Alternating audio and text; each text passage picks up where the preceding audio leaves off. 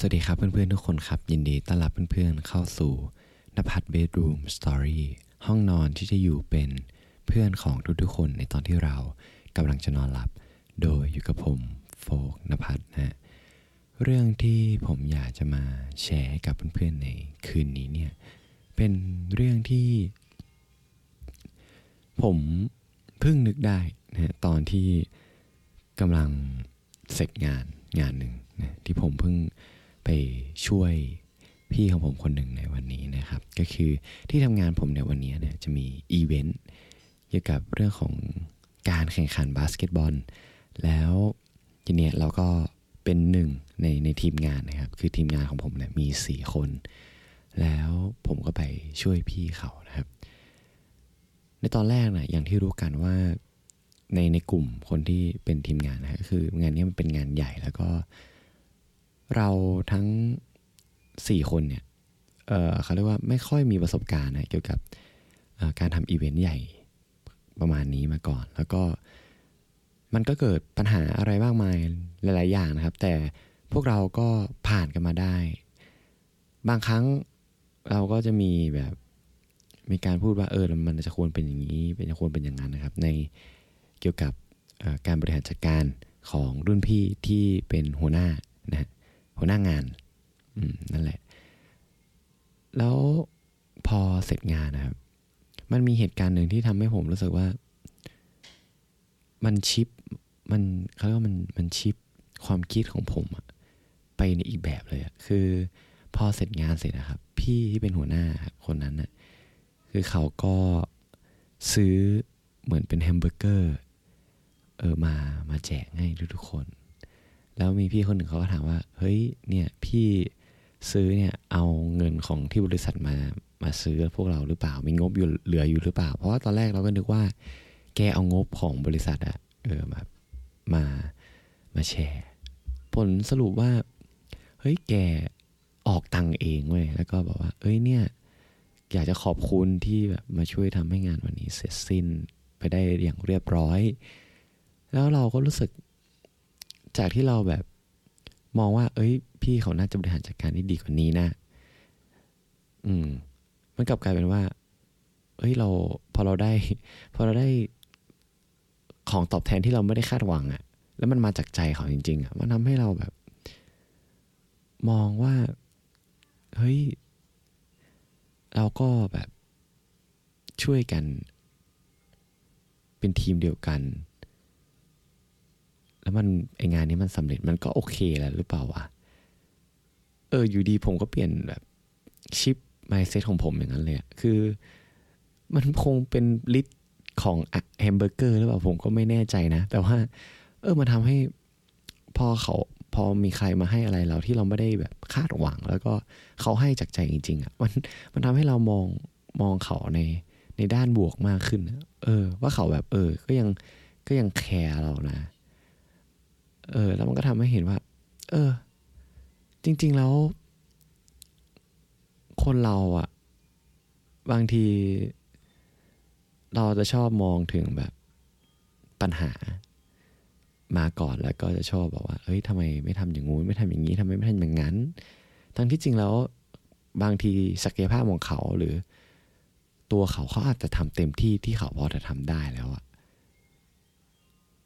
อืมแล้วพอเขาให้เรามาอย่างเงี้ยเราก็รู้สึกว่าไอ้ความรู้สึกแบบเฮ้ยทำไมไม่ทำอย่างงู้นทำไมไม่ทำอย่างนี้ทำไมพี่บริหารอย่างนี้อย่างเงี้ย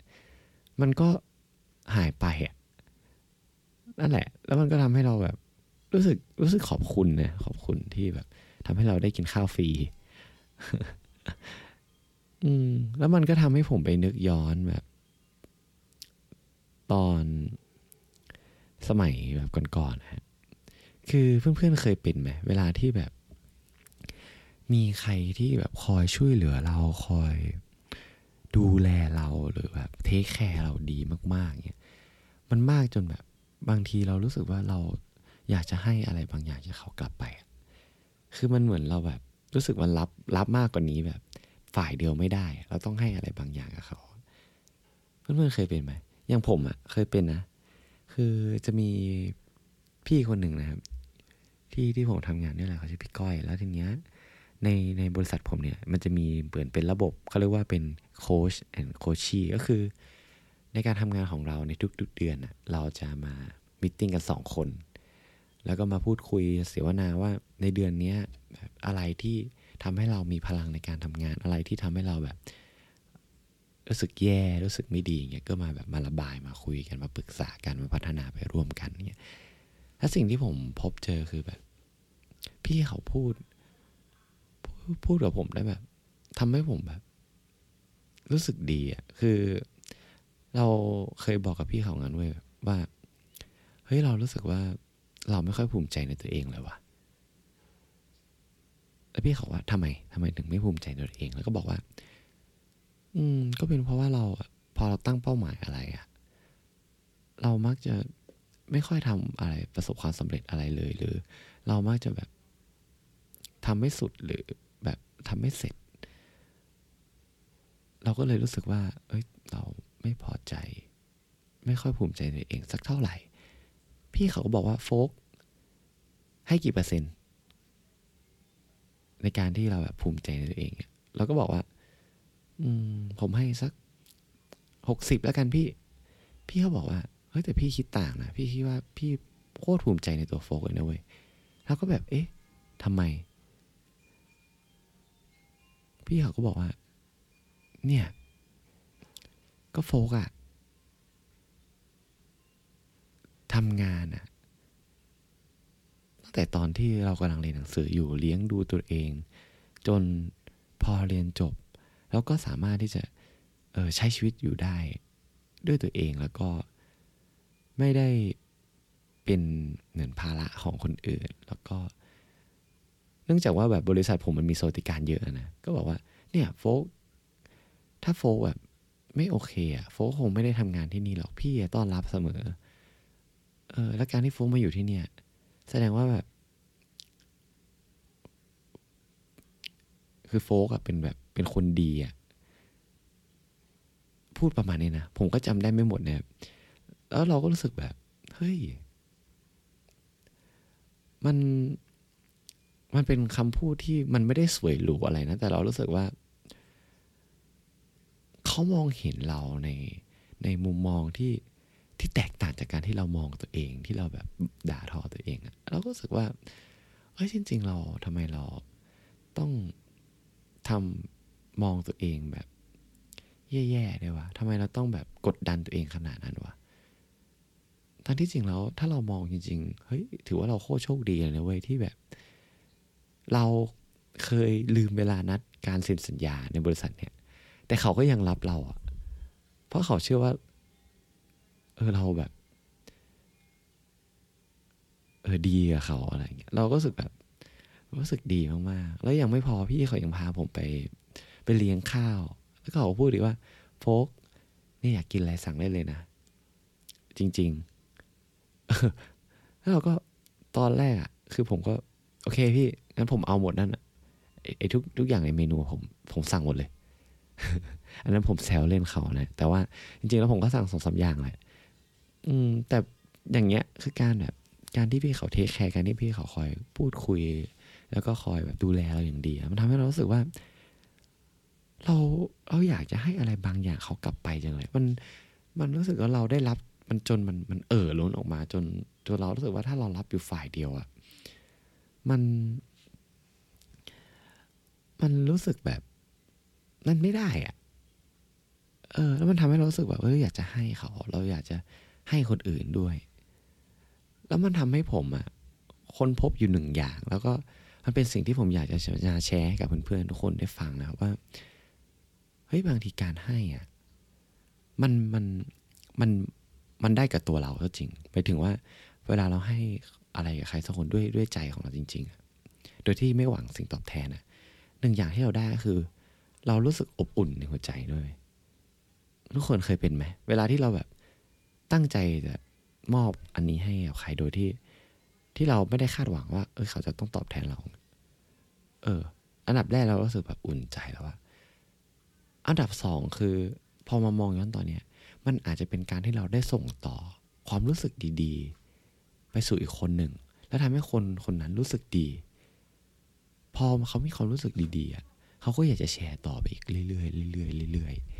ๆแล้วผมรู้สึกว่าเฮ้ยการการให้อ่ะถ้าเราฝึกฝนหรือฝึกฝนใช่ถ้าเราฝึกฝนหรือพยายามหาสิ่งต่างๆรอบตัวเราที่เรารู้สึกว่าเราอยากจะแบบมอบอะไรบางอย่างให้กับใครสักคนหรือว่าเราอยากจะให้อะไรบางอย่างมันอาจจะไม่ต้องเป็นสิ่งของมันอาจจะไม่ต้องเป็นอาหารแต่มันอาจจะเป็นแค่แบบคำพูดดีๆที่มันมาจากใจเราจริงๆกับใครสักคนนึงสมมติว่าเราเห็นคนเนี้ยแบบทำงานหนักมากแบบทุ่มเทในการทำงานเราก็เดินเข้าไปบอกเขาว่าเฮ้ยวันเนี้ยเราเห็นเธอทำงานแบบเต็มที่มากๆไว้เราเรารู้สึกแบบดีใจนะที่ได้เธอมาเป็นเพื่อนร่วมงานอะไรอย่างเงี้ยผมคิดว่าความรู้สึกดีๆอย่างเงี้ยถ้าเรารู้สึกอย่างนั้นน่ะถ้าเราแชร์ออกไปให้กับคนคนนั้นน่ะผมว่าเขาก็คงได้รับในสิ่งที่ผมเคยได้รับอะที่ผมแบบรู้สึกอืมแล้วผลสุดท้ายผมเชื่อว่าพอเขาได้เรียนรู้ว่าเฮ้ยการที่มีคนบอกเราอย่างเงี้ยการที่มีคนให้อะไรบางอย่างเราอย่างเงี้ยมันรู้สึกมันรู้สึกดีและบางทีเขาอะพอเข้าใจความรู้สึกนั้นนะเขาอาจจะแชร์สิ่งดีๆนั้นต่อไปอีกก็ได้ผมมีคติคำหนึ่งนะมันเป็นคำที่ผมคุยกับพี่ก้อยนั่นแหละแล้วก็เรารู้สึกว่ามันเอามาใช้ได้มากๆเลยแล้วมันทำให้เราปลดปล่อยตัวเองมากขึ้นนะในสิ่งดีๆกับตัวเองอ่ะคือพี่ก็บอกว่าเหมือนมันมันมันความเชื่อของผมเลยคือแกบอกว่าเฮ้ยเอาจริงนะคือเราไม่รู้หรอกว่าเราจะตายเมื่อไหร่ทุกอย่างมันมีเกิดแล้วก็มีดับไปคือพี่เขาค่อนข้างแบบเอ่อเคร่งศาสนานิดนึงอ่ะ เออเขาก็พูดศัพท์ทางพุทธศาสนาซึ่งผมลืมไปละแต่ประมาณนี้แหละว่าเฮ้ยชีวิตเรามันไม่แน่ไม่นอนเว้ยบางทีในหนึ่งวันข้างหน้าในหนึ่งเดือนข้างหน้าเราจะไม่มีชีวิตอยู่บนโลกนี้ก็ได้แล้วเราก็ทำไมอ่ะเราถึงเก็บไอ้สิ่งที่เราแบบอยากจะบอกกับใครสักคนหรือว่าอยากจะให้อะไรกับสักคนนะทำไมเราถึงเก็บเอาไว้อ่ะทำไมไม่ไม่พูดออกมาเลยหรือว่าทำไมแบบไม่ไม่ทำแบบสิ่งที่มันอยู่ในใจเราให้มันแบบออกมาสู่คนนั้นได้อ่ะเออแล้วมันก็ทำให้ผมแบบลองเลยผมก็ไปคุยเลยผมก็เดินออกไปเดินเข้าไปในที่ทำงานผมก็ไปคุยเลยว่าผมเจอพี่คนหนึ่งผมก็บอกว่าผมอ่ะพี่เป็นคนที่แบบอบอุ่นมากๆแล้วก็เวลาผมอยู่ด้วยมันทำให้ผมรู้สึกสบายใจอย่างนี้ฉันเราก็พูดอย่างนี้กับกับพี่พี่พี่ชายคนหนึ่งนะเขาก็แบบเฮ้ยโฟมเป็นไรวะแต่เราเห็นหน้าเขาแล้วเขาก็แบบมีรอยยิ้มเล็กๆที่มุมปากอืมอะไรอย่างนี้เป็นต้นเออแล้วมันก็ทำให้เรารู้สึกว่าเฮ้ยการที่เราแบบให้ใครสักคนโดยที่เราโดยที่เราคิดอยู่เสมอว่าเฮ้ยบางทีในอนาคตเราจะไม่มีโอกาสให้นะเว้ยแล้วอีกอย่างคือเราเชื่อว่าคนรับอะถ้าเราพูดออกมาจากใจจริงหรือถ้าเราให้มาจากใจเราจริงๆอะเขารู้สึกดีแน่นอน ร้อยเปอร์เซ็นต์ แล้วความรู้สึกดีๆนั้นนะก็อาจจะได้ส่งต่อไปไปสู่อีกคนนึงสู่อีกคนนึงสู่อีกคนนึงมันเลยทำให้เรารู้ว่าถ้าเราเรียนรู้ในการที่เรารับแล้วเราพอเราเรียนรู้จากมันว่ามันทำให้เรารู้สึกยังไงมันจะทำให้เราเกิดความอยากให้เว้ยพอเรามอบการที่เรารู้สึกดีๆจากการรับแล้วไปให้คนอื่นแล้วให้คนอื่นรู้สึกดีๆจากการที่ได้รับสิ่งดีๆจากเราผมคิดว่ามันจะทำให้โลกน่าอยู่ขึ้นมันจะทำให้สังคมของเราหรือคนที่อยู่รอบๆตัวเรามีความสุขมากขึ้นเห็นเห็นสิ่งดีๆในตัวเองมากขึ้นเพราะผมเชื่อว่าไม่มีใครมากหรอกที่ที่จะเดินเข้าไปบอกในสิ่งที่แบบขอบคุณในสิ่งที่เรารู้สึกตรงๆเพราะบางทีเราอาจจะแค่คิดว่าเฮ้ยเดี๋ยววันอื่นค่อยบอกก็ได้หรือบางทีเราจะบอกว่าเฮ้ยเออเรารู้สึกอย่างนี้นะเฮ้ยแล้วพออีกวันนึงเราก็ลืมไปละแล้วก็ไม่ได้บอกคำนั้นกับเขาอีกเลยอะไรอย่างนี้เป็นต้นนะฮะก็ในคืนนี้เนี่ยเรื่องที่ผมอยากจะมาแชร์เพื่อนๆก็มีเพียงเท่านี้นะครับผมหวังว่าเพื่อนๆจะมีวันที่ดีแล้วก็มีวันที่สดใสรออยู่ในวันพรุ่งนี้นะครับสำหรับคืนนี้ผมโฟกนภัสต้องขอลาไปก่อนแล้วเรามาเจอกันใหม่ในตอนหน้าราตรีสวัสดิ์ครับทุกคนบ๊ายบาย